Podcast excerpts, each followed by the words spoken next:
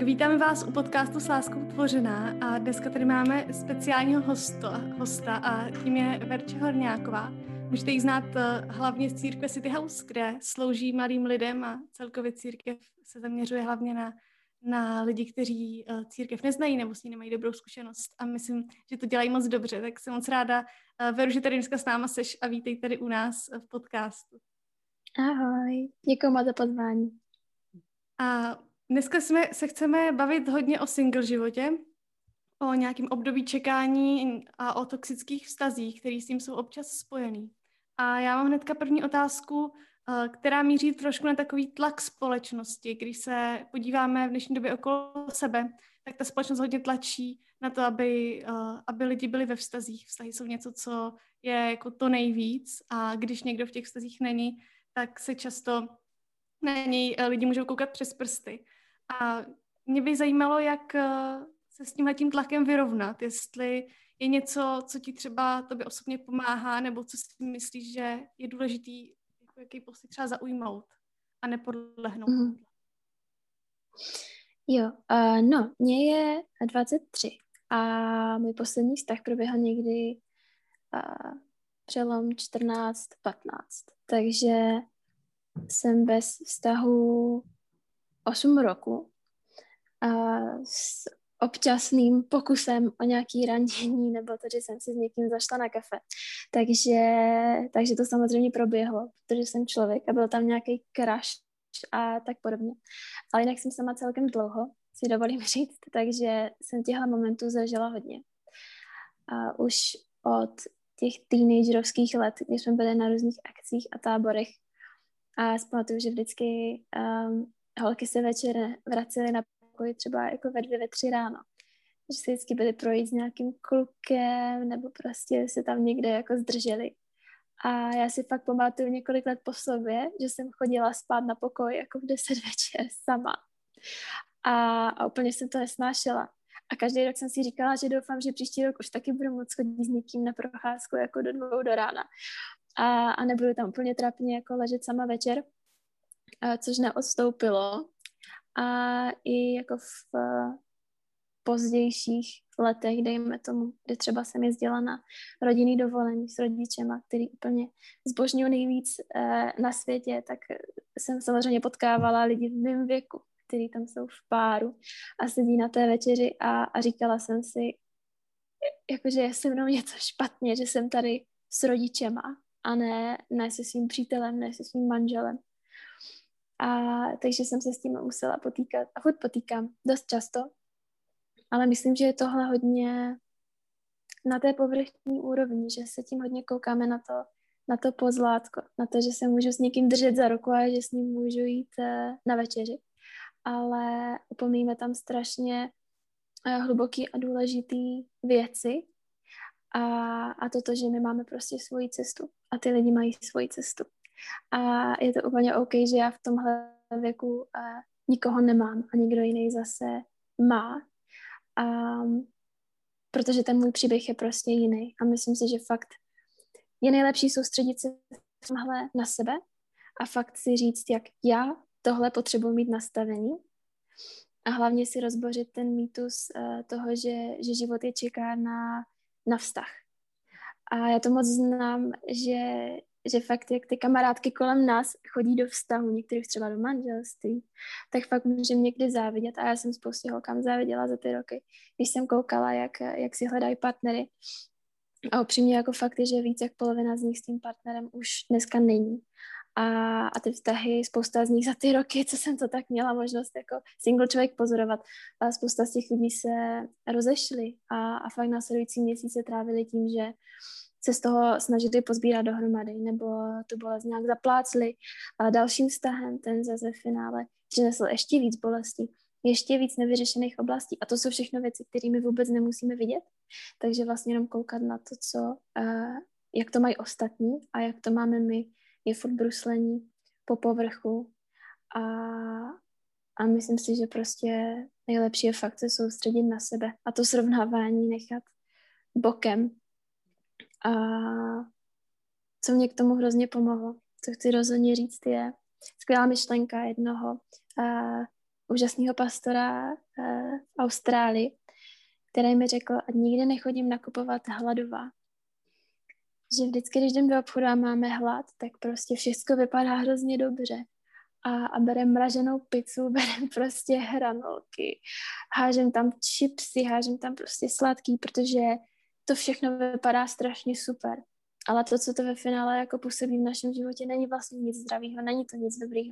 Ale když jdem nakupovat na jezení, tak kupujeme zeleninu, kupujeme ovoce, kupujeme věci, které jsou pro nás dobré a fakt se nad nimi zamýšlíme. Takže si myslím, že je potřeba se i v tomhle hlídat, protože pokud to v nás působí ten nezdravý hlad a to, že wow, já taky potřebuju vztah, tak nás to dožene do toho, že, že si akorát koupíme tu mraženou pizzu, koupíme si hranolky a, a bude nás to jednou hodně bolet. A bude to jednou působit ještě větší bolest, než reálně hmm. je někdy být sám a cítit se o samotě. Ty jsi říkala, že je důležité se tam jako soustředit na sebe a nekupovat teda nějaký, nějaký nezdravý věci, ale jak se to dá jako prakticky udělat, že ono se to jako řekne, soustředit se na sebe, ale často jako, když člověk je díl sám, tak prostě má chuť na mraženou pizzu a, a začíná často třeba být i zoufalej, nebo si říká, tak jako jak mám teda vzít tohle, když, když nic dalšího jako není v, ani jako v dohlednu. Tak máš jako nějaký recept nebo třeba radu na tohle? Pro mě jsou hrozně důležitý hodnoty. A já to fakt vidím jako takovou kotvu, díky které jako loď může stát v přístavu, i když ty vlny kolem uh, se totálně bouří. A fakt po ty roky, jako moje hodnoty byly moje kotva a mám je dokonce napsaný a často, když si chci koupit pizzu, tak si ty hodnoty jdu přečíst. A to je za mě asi nejvíc důležitý, no. že tam, kde člověk je sám, a já jsem ty hodnoty si stanovala na takovém místě, že jsem byla odjetá v Austrálii, byla jsem sama a věděla jsem, že teď jsem vlastně spokojená a vyrovnaná v tom. A to je podle mě to místo, kde je nejlepší o tom přemýšlet. Takže jsem si napsala, co je pro mě důležité, co vím, že potřebuji, aby měl můj budoucí vztah, můj budoucí partner a, napsala jsem si pak hodně důležité věci a věděla jsem prostě, veru, jako přes tohle vlak nejede. Takže, takže když stojím u té pici a potažmo teda u toho kluka, který je tam mražená pizza a vím, že tohle by moc jako nemuselo být dobrý, ale člověk chce udělat ten kompromis, tak já si prostě otevřu ten svůj denník a přečtu si ty hodnoty a řeknu si, je to, jako dává ti to smysl, přijde ti tohle OK a jestli je odpověď ne, tak ať chci jakkoliv, tak prostě jdu od toho dál. Snažím se být moudrá. Právě, to je strašně moudrý vlastně. Nedat na ten chvilkový pocit nebo chvilkovou emoci, ale držet se něčeho lepšího. A když bychom se teď dostali k tomu, kdy vlastně člověk se nachází v nějakém období čekání a teda vlastně staví na těch svých hodnotách a možná vlastně se rozhodne pro to počkat, tak co myslíš, že jakoby je přínosný z toho období čekání nebo jak se ho naučit vlastně využívat? Mm-hmm. Pro mě osobně um, období single života, já moc nechci říkat období čekání, protože si myslím, že na tom období je mnohem víc, než jenom, jenom to, že člověk čeká na nějaký vztah, aby to byl nový smysl života. Ale to období, kdy, eh, kdy jsem sama, pro mě bylo hrozně přínosné v tom, že jsem mohla zjistit sama za sebe to, kam v životě směřuju, jaký jsou moje cíle, jaká je nějaká moje vize, kde chci být, kde chci pomáhat, v čem u sebe vidím smysl. Za druhé je strašně velký prostor a budovat přátelství. A přátelství fakt věřím, že můžou být navždy. Že to je fakt podle mě nejvyšší forma vztahu. Protože rodinu si můžeme vybrat, uh, pardon, ne, rodinu si nemůžeme vybrat, ale kamarády si můžeme vybrat. Kamarády si vybíráme a věřím tomu, že i partnerství a nějaký romantický vztah, když je založený na přátelství, tak je to hrozně skvělý, protože víme, že někdy ty obláčkové emoce můžou prostě pominout. A to, co zůstane, je to partiáctví, to přátelství, to, že se prostě známe a máme se rádi. A na to budovat takový vztah s lidma je, je skvělá příležitost právě to, když je člověk sám a má na to mnohem víc času. Další věc pro mě byla jako jistá svoboda, to, že jsem fakt mohla cestovat, kam jsem chtěla. Nemusela jsem se nikoho ptát, jestli můžu odjet na půl roku nebo ne, jestli to zvládnem nebo ne. A, a taky peníze. Vím, že to zní povrchně, ale spal ty moment, kdy jsem si koupila uh, drahou kabelku za svoji první velkou výplatu a hrozně jsem si užívala, že jsem se nemusela nikoho ptát. a byly to prostě moje peníze a já jsem věděla, že si to můžu koupit a že to bude takový to taková ta připomínka právě toho single nezávislého života, až jednou budu ve vztahu a že ji prostě budu mít do konce života. A ta poslední oblast pro mě je přesně to nastavení hodnot. Fakt si moc sednout a na místě, kde jsem vyrovnaná, vím, co chci od života a dát si ty věci dohromady a vytvořit si fakt do života takovou tu kotvu. Myslíš, že se ty hodnoty třeba můžou měnit v průběhu života? Nebo máš něco, co jsi fakt nastavila, že víš, že se ti nezmění? A já jsem, záleží asi, jak člověk jde do podrobna. Jako jestli to jsou um, hodnoty týkající se budoucího partnera a někdo si tam napíše černý vlasy, tak uh, věřím, že to je asi věc, která se může změnit, ale já jsem si napsala fakt základy, který věřím, že, že se nezmění, který se opravdu týkají právě toho směřování, právě i společných hodnot, nějaké nesobeckosti, úcty, přístupu k životu, přístupu k lidem, nejenom ke mně, ale, ale k lidem obecně a tak dále. Takže pro mě osobně ty hodnoty, které já mám sepsané, jsou věci, o kterých si teda troufám říct, že, že se jako nebudou měnit úplně. To je super. A když se teď podíváme trošku jako lehčí otázku, tak eh, když je někdo třeba single a má pocit, že to je pro ně těžké a ještě jsou jakoby poznámky druhých lidí, třeba rodiny nebo kamarádů, tak co už jsi z někoho našla, nebo tak co, kdy bude svatba, nebo takové věci, tak uh, jak se proti tomuhle ozbrojit, jestli máš nějakou radu, jak se naučila proti tomu? Jo, já nevím, jestli je nějaká skvělá rada na to. A nejlepší je prostě to ignorovat. A nebo říct jako na té oslavě, víš, babi, prostě ono to jako není smysl života si někoho najít a vnoučata určitě jednou budou a prostě buď v pohodě, dej si koláček a, a dýchej. Já nevím, asi jako jediný můj recept na to je prostě snažit se to ignorovat a někdy to jde snadno a někdy je člověk fakt spokojený a, a tak se tomu i zasměje a jde dál.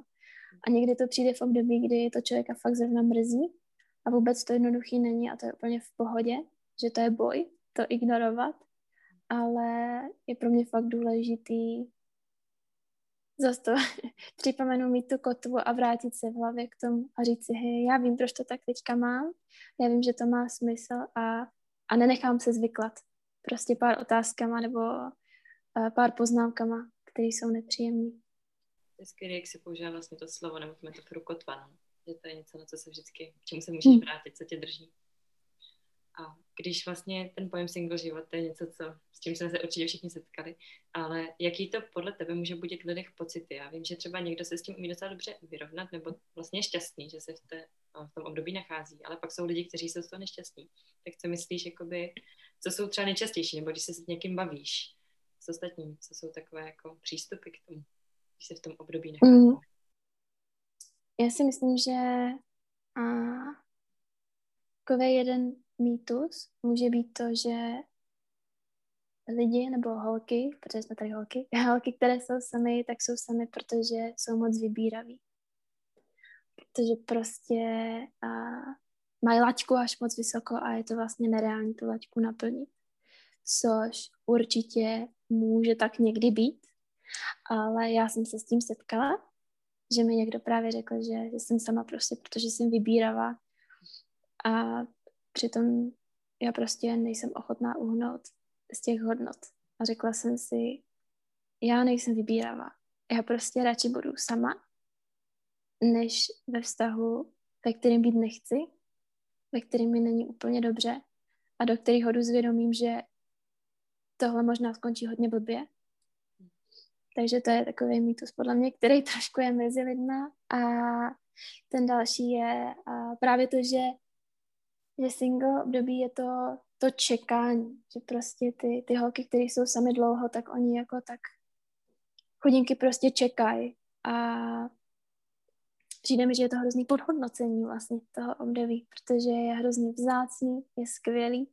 A mě vždycky vyděsí jako ta představa, že když vezmu od puberty, kdy člověk nějak začíná poznávat opačný pohlaví, nevím, tomu těch 13, 14, a i kdyby mi tehdy někdo řekl, budeš 10 let sama, tak podle mě se vyvrátím prostě a, a nebudu vůbec chápat, jak bych to mohla zvládnout. 10 let, ale reálně i při, i při té představě, že já si v 25 někoho vezmu a budu s ním dalších 50, 60 let. Co to je najednou oproti tomu? Být prostě 10 let sama, být 5 let sama. A já znám lidi, kteří nebyli sami díl jak pár měsíců.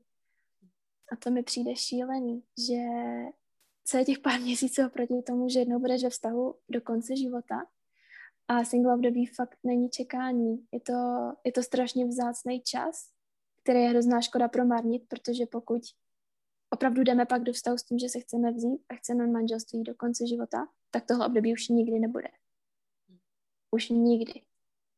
A přijde mi hrozná škoda ho, ho prostě vyhodit z okna co vidíš jako takový největší benefit toho, toho čekání? Jako co je podle tebe taková věc jako na tom nejlepší třeba?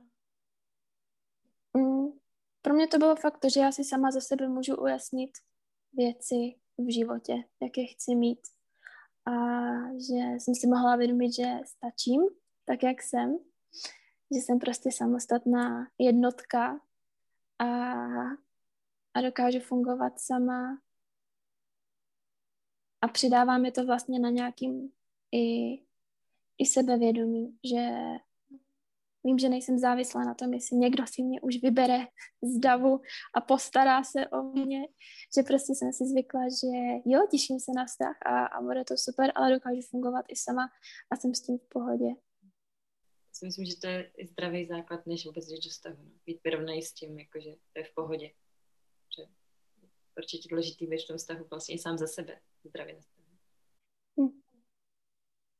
My jsme zmiňovali už jako mýty, eh, kterým tomu mm, single životu můžou mít druzí lidi ve vztahu k nám. Ale co, co napadají ti třeba nějaký lži, kterým často věří ty holky, který prostě jsou sami v tu chvíli, že ať už je to něco, co jim třeba předá společnost, nebo co, co si o sobě myslí oni sami? Mm. Jo, určitě, že nejsou dostateční, to je to, že si myslím, že hodně lidí fakt čeká s takovým jako uh, tím trpitelským postojem, až už mě někdo pochopí, někdo mě doplní a a většinou jsem zjistila, že když přišel vztah, tak hodně rychle zjistili, že prostě žádný člověk nedoplní. A bylo to vlastně strašné zklamání, protože my si ty vztahy strašně glorifikujeme. A, a z těch kluků fakt děláme jako vlastně Boha, který nás má plně pochopit a porozumět a vědět přesně, jak přemýšlíme a, a všechno kolem. Takže si myslím, že jedno z toho je určitě, že to holky trpí a myslí si, že je to něco, co se prostě musí jako přetrpět, než se konečně najde někdo, kdo mě z toho může vysvobodit. A na druhý jsem teď zapomněla, takže to možná nebylo důležité. Ale hlavně, že to prostě není utrpení, no. A že jste dost sami o sobě a nepotřebujete nikdy druhého člověka, aby, aby vás doplnil. A už jste byla úplná celá osoba na tomhle světě. Hmm. Co ti pomohlo si to uvědomit, tuhle tu věc? Je něco, co ti v tom jako napomohlo? Hmm. Uh, já jsem věřící, takže pro mě rozhodně uh, to byl Bůh. A zažila jsem si vlastně dva extrémy, jelikož já jsem z nevěřícího prostředí, z nevěřící rodiny. A přišla jsem poprvé e, do nějakého křesťanského prostředí, když mi bylo 13 e, nebo 14. Takže byť jako určitě ve 14 člověk nemá plně uh, formovanou jako představu o vztahu, tak jak v dospělosti, tak jsem právě zažila to, že jsem čekala na to, až, až jednoho dne budu mít toho manžela a ten život vlastně bude kompletní. A až, až si jednou najdu toho kluka, který bude úplně skvělý a prostě bude hrát na kytaru a, a bude hezky vypadat a bude mít takový vlasy ještě ke všemu, a bude mít smysl pro humor, pochopí mě, bude přesně vědět, uh, kdyby má donést kitky a napsat dopis a složit písničku a kde si co si. A byly to právě i ty, i ty křesťanské hodnoty a i ty boží hodnoty, že, že prostě já sama za sebe v tom stačím a že je pro mě důležité zjistit, kdo jsem já sama za sebe, aniž by to určil nějaký jiný člověk. A když jakoby teď trošku vlastně dáme do, hm, do kontrastu ten single life, třeba s tím, kdy je člověk v toxic, toxickém vztahu, my jsme to už trošku nakousli vlastně, že bys radši byla sama než v nějakém vztahu, který je vlastně škodlivý. Tak hmm. uh, čím to vlastně, uh, co to vlastně přináší, nebo jak vlastně, uh, co jsou známky takového vztahu, když bychom třeba nechtěli být single, vstoupili do vztahu a vezmeme tu raženou pizzu, tak co jsou známky pak toho toxického vztahu? Jestli máš třeba někoho, mm. s kým se setkala nebo to zažila? Jo, já těch příkladů mám hodně. A nevím, jestli znáte, on je to takový známý memečko, ale že se, uh, že se ptají single člověka, proč těm radíš do vztahu, když nikoho nemáš? A on říká, koučové nikdy nehrajou hru. Tak uh, mám pocit, že lidi tak ke mně nějak přirozeně přistupují v některých oblastech a že hodně lidí za mnou právě chodilo uh, s problémama ve vztahu a před rozchodem a po rozchodech, byť určitě ze svých životních zkušeností, jako nejsem expert na rozchody ani na vztahy, protože jsem jich opravdu moc neměla. Ale eh, co můžu všem doporučit, je stránka a Instagramový profil taky, uh, Moral Revolution se to jmenuje. Dělají to uh, křesťaní a zaměřuje se to právě na důležité hodnoty ve vztazích a na komunikaci a tak dále. A já jsem právě četla od nich skvělý článek o tom, jak rozpoznat, že člověk je v toxickém vztahu. Takže jsem si některé ty body z toho vypůjčila, přeložila a chtěla bych je tady předníst, protože je to něco, co fakt pozoruju, že je dost častý a že to dává smysl. A chci podotknout, že to jsou spíš věci, na které se lidi úplně jako prvoplánově nezaměřují a ty prvoplánové věci ani jako zmiňovat nebudu, jo? To, že na vás někdo křičí, to, že vám fyzicky ubližuje a tak, tak to věřím, že všichni víme, že tohle není určitě zdravý a měli byste určitě z takového stavu odejít. Takže chci přečíst ty, ty body uh, z toho jejich článku. Ten první znak je, že vám je neustále vyčítáno, co jste udělali špatně, co jste neudělali dostatečně, anebo zkrátka to, kým jste. Jste ve vztahu neustálým příjemcem kritiky, ze strany vašeho partnera. Za druhé, když váš přítel na vás často žárlí, chová se majetnicky. Za třetí, máte pocit, že vás druhá osoba ovládá, že necítíte svobodu se rozhodovat, komunikovat a jednat sami za sebe. Za čtvrté, máte pocit, že od toho druhého odcházíte emocionálně vyčerpaní a prázdní. Za páté, konflikt je běžnou součástí vztahu, ale konflikt se nikdy nevyřeší, ani nedojde k nějakému uzdravení nebo ke změně. Šest, váš přítel nikdy nepřijme zodpovědnost za jeho roli v konfliktu nebo v nějakém problému a vždycky máte pocit, že to vy jste ti špatní, co za to můžou. Sedm, máte pocit, že jste druhou stranou naprosto převálcování, že vám nikdy nenaslouchá a vůbec nebere v potaz vaše emoce a vaše potřeby. Osm, svému příteli nemůžete důvěřovat, protože jeho činy vás neustále a neustále zraňují. 9. Zjišťujete, že znovu a znovu dáváte tomu druhému člověku možnost selhat a neustále ho ve své hlavě omlouváte, ale zdá se, že se nic nemění. 10. Bojte se přinést svoje obavy a emoce, protože máte strach, že se za ně váš partner naštve. 11. Zjistíte, že jste ten hlavní, kdo ve vztahu dává, kdo iniciuje, kdo na něm pracuje a na oplátku dostáváte vlastně jenom velmi málo z toho svého úsilí a snahy zpátky. 12 předposlední, vaše rodina i vaši blízcí přátelé už vyjádřili znepokojení týkající se zdraví vašeho vztahu. A poslední, to, jak ve vztahu dále postupujete a jak čas plyne, tak se ohledně sebe cítíte hůř a hůř. Že to jsou ty body a chci jenom říct, že tohle se netýká určitě jenom vztahu partnerského, ale i přátelství můžou být toxický, takže se na to určitě uh, musí dávat i pozor i lidi, kteří jsou single partnera nemají. To je super a určitě myslím, že to bude super si to znovu a znovu, aby si člověk uvědomil, co vlastně všechno to je. A pokud někdo z těch posluchačů našich nebo z holek, který nás posloucháte, tak určitě, pokud jste nějakým takovém vztahu, tak bacha na to. A chtěla bych se Veru ještě zeptat, eh, když třeba bychom šli do nějakého vztahu, tak jestli jste nad tím někdy přemýšlela, jak rozeznat to, kdy se do takové fáze toho toxického vztahu třeba dostáváme, protože z počátku vztahu to tak být nemusí, ale někdy se to mm. proví až dále. Tak kdy to třeba, jak to vlastně rozeznat na základě čeho? Mm. A pro mě je důležitá za prvé sebereflexe, takže vědět, že já nejsem toxická, protože když přemýšlíme nad toxickými vztahama, často přemýšlíme nad tím, jak ten druhý vlastně bude toxický, ale často i my jsme toxičtí, takže pro mě je to určitě nějaká míra sebereflexe a mít kolem sebe lidi. Uh, blízký lidi, kterým věříme a kterým dovolíme nám na to ukázat. A čas od času se jí zeptáme, prosím, co mi nejde. Myslíš, že, že v tomhle konfliktu dělám něco špatně? A neurazit se, když vám řeknou, jo, Veru, myslím, že zrovna tady to byla jako tvoje chyba a že se ho tímhle dotkla a měla by se s mojím omluvit. Takže jedna věc je sebereflexe, druhá je opravdu toho člověka poznat, eh, než jdeme do vztahu. Já fakt vidím holky, které tam úplně skáčou prostě šipky po hlavě a, a vůbec nechápu jako jak. Častokrát to je s klukem, kterýho oni sami neznají dlouho a hlavně nemají ani v okolí nikoho, kdo toho člověka zná. Pro mě třeba je důležitý poznat uh, přátele a blízký lidi té druhé strany a moc s těma lidma si i jakoby o tom popovídat. Ale jaký, jaký je třeba, když se naštve? Vy ho znáte deset let, a jak se chová pod tlakem, jak se chová ve stresu, protože vypadat hezky a nalaštěně jako první měsíci umíme všichni, takže pro mě je důležitý fakt toho druhého člověka poznat a nikdy nestrácet tu komunitu lidí, kteří vám můžou poradit, kteří vám můžou na ty věci ukázat.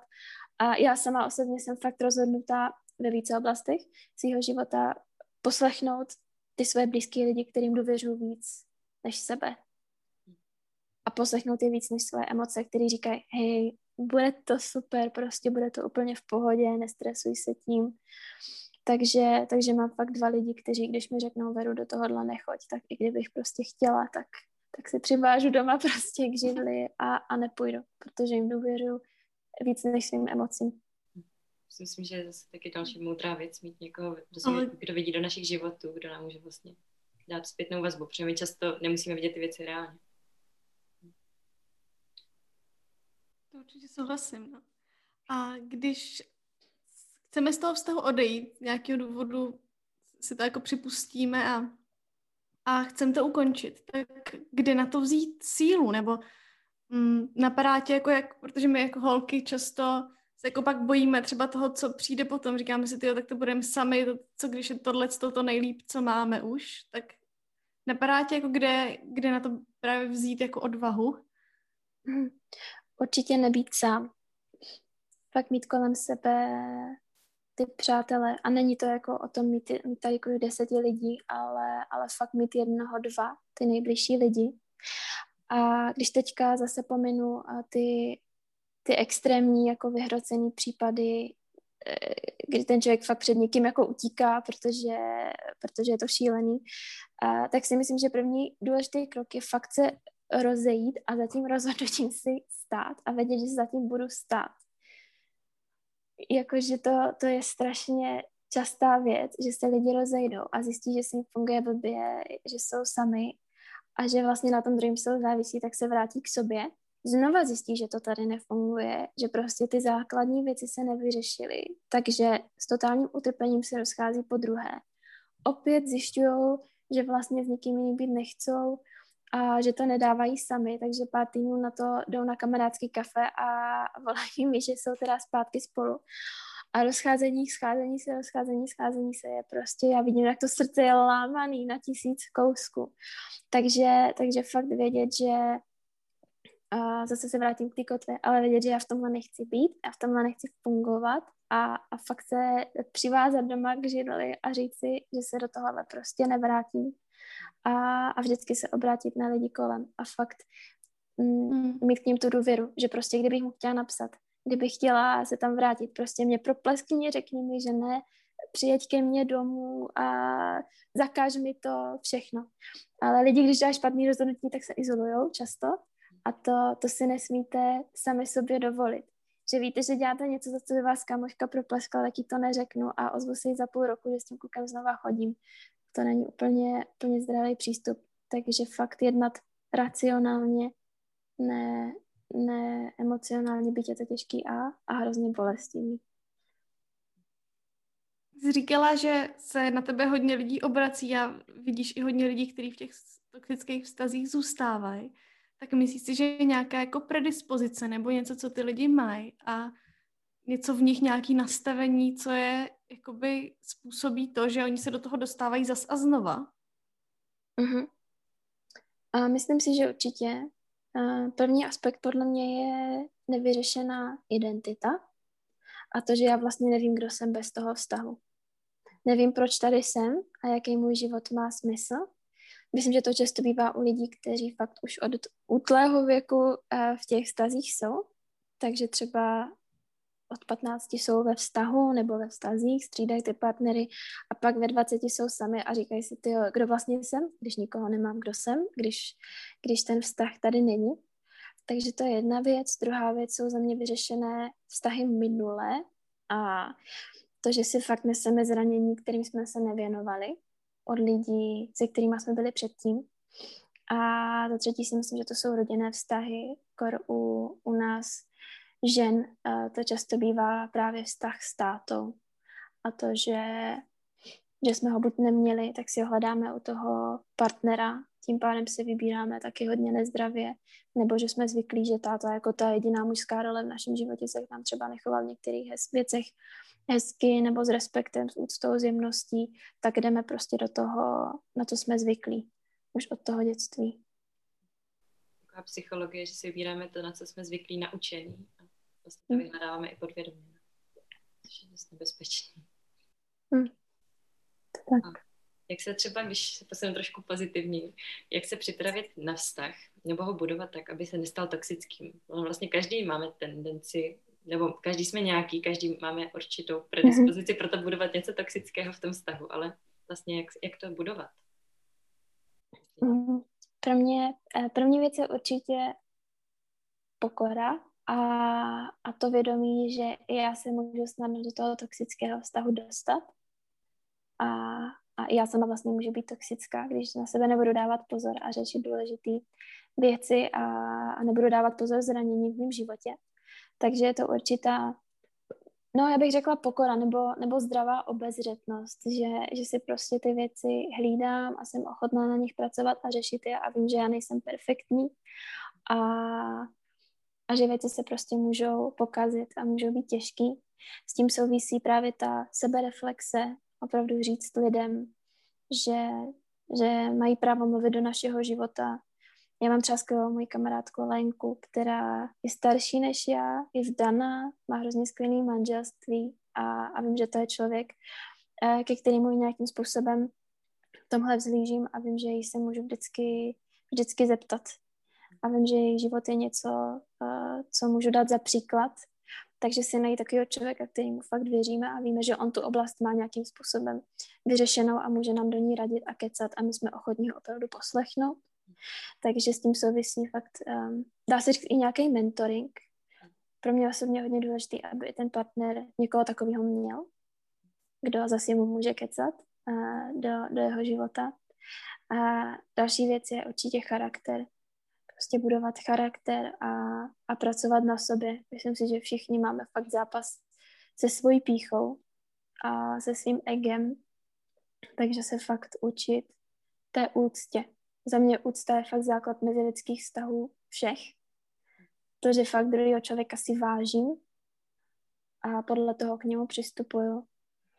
A, a jako poslední bych řekla mít zdravý očekávání na ten vztah. Že ten vztah prostě neglorifikovat, že to je můj smysl života, že ten partner bude určitě dokonalý, hlavně protože já na ně čekám tak dlouho, tak on přece musí jako být úplně dokonalý a pomalu mi číst myšlenky. Takže vědět, že byť ten vztah může být zdravý a skvělý, tak jsou v něm pořád dva lidi, kteří prostě dokonalí nejsou. Znáš třeba nějaký případ vztahu, kdyby vyloženě vztah měl mentoring druhý vztah, kterému důvěřuje? Uh-huh. A tím, že jsem v církevním prostředí, tak uh, si myslím, že u nás je to celkem běžná praxe, že, že o ty zdraví vztahy fakt usilujeme a, a že si uvědomujeme právě tu lidskou nedokonalost a to, že častokrát my sami úplně na sebe nevidíme. Takže já spoustu lidí, který mám kolem sebe, a hlavně právě ze City Houseu, tak vím, že, že nějaký takový pár mají, od kterého si nechávají do toho kecat a, a chodí si za nima pro radu. A když vlastně my jsme se na to vznesli teď trošku, podívali se na to zvenku a znali jsme někoho, kdo třeba je právě v toxickém vztahu, tak jak vlastně pomoci, nebo co dělat, co nedělat teoreticky. Mm-hmm. Myslím si, že důležité je vždycky naslouchat, protože potřebujeme poznat příběh toho člověka. Ono je hrozně jako uh, jednoduchý si říct, jdem a ta holka je úplně nevyrovnaná, to je prostě průser. Ale vždycky mě zajímá, proč je nevyrovnaná. Většinou toho je právě ve vztahu s taťkou, ale, ale prostě naslouchat a zjišťovat, kde to ty lidi bolí, kde je vlastně ten kořen, protože všechny ty věci, kterými vidíme a často odsuzujeme, jsou prostě furt jenom na povrchu. Takže naslouchat, ptát se na dobré otázky a pátrat potom, kde, kde je kořen uh, té nízké sebehodnoty a, a té závislosti na tom partnerovi třeba. Potom další věc, toho se musím jako hodně učit já sama a to je neútočit na lidi a nebýt na ně naštvaná za to, že, že mají pomalej progres, že si ty věci neuvědomují, když to řešíme už prostě přes týden. Takže fakt jim dát, dát prostor na ten jejich proces a, a na to jejich srovnávání se s těma věcma. Dál to určitě nezdávat s lidma. Někdy to s nima nevzdávat, i když už třeba někdy je musíte nechat jít, protože vás prostě fakt poslouchat nechcou, tak stejně nikdy jako nelamhu nad tím, že ty už jsi prostě ztracená. Ale vždycky řeknu, OK, já už nevím, jak ti mám pomoct, přijde mi, že mě poslouchat nechceš, že v tom vztahu dál chceš být a já to respektuju, ale kdyby se cokoliv změnilo, tak prostě se na mě můžeš obrátit, já to s tebou nevzdávám. Další věc je konfrontovat, protože ty lidi určitě potřebují uh, v nějakým smyslu konfrontaci, ale konfrontovat je s láskou a fakt s tím, že, že na ně nejsme naštvaní, ale že je máme rádi, že nám na nich záleží a opakovat jim to. Já ti tohle neříkám, protože si myslím, že jsi prostě úplně blbá a, a nedostatečná, ale říkám ti to, protože tě mám ráda a fakt vidím, že máš navíc. Že máš prostě navíc. A nabídnout jim útočiště pokud to jde a víte, že na to máte kapacitu a že to můžete zvládnout, tak fakt se nabídnout s tím, že můžeš mi zavolat, když si budeš cítit sama, můžeš semka přijít přespat, a můžeme zajít na procházku, když budeš mít pocit, že už máš úplně temný místa v hlavě, kam nechceš jít. Takže nabídnout tím, že budeme ten jejich safe place.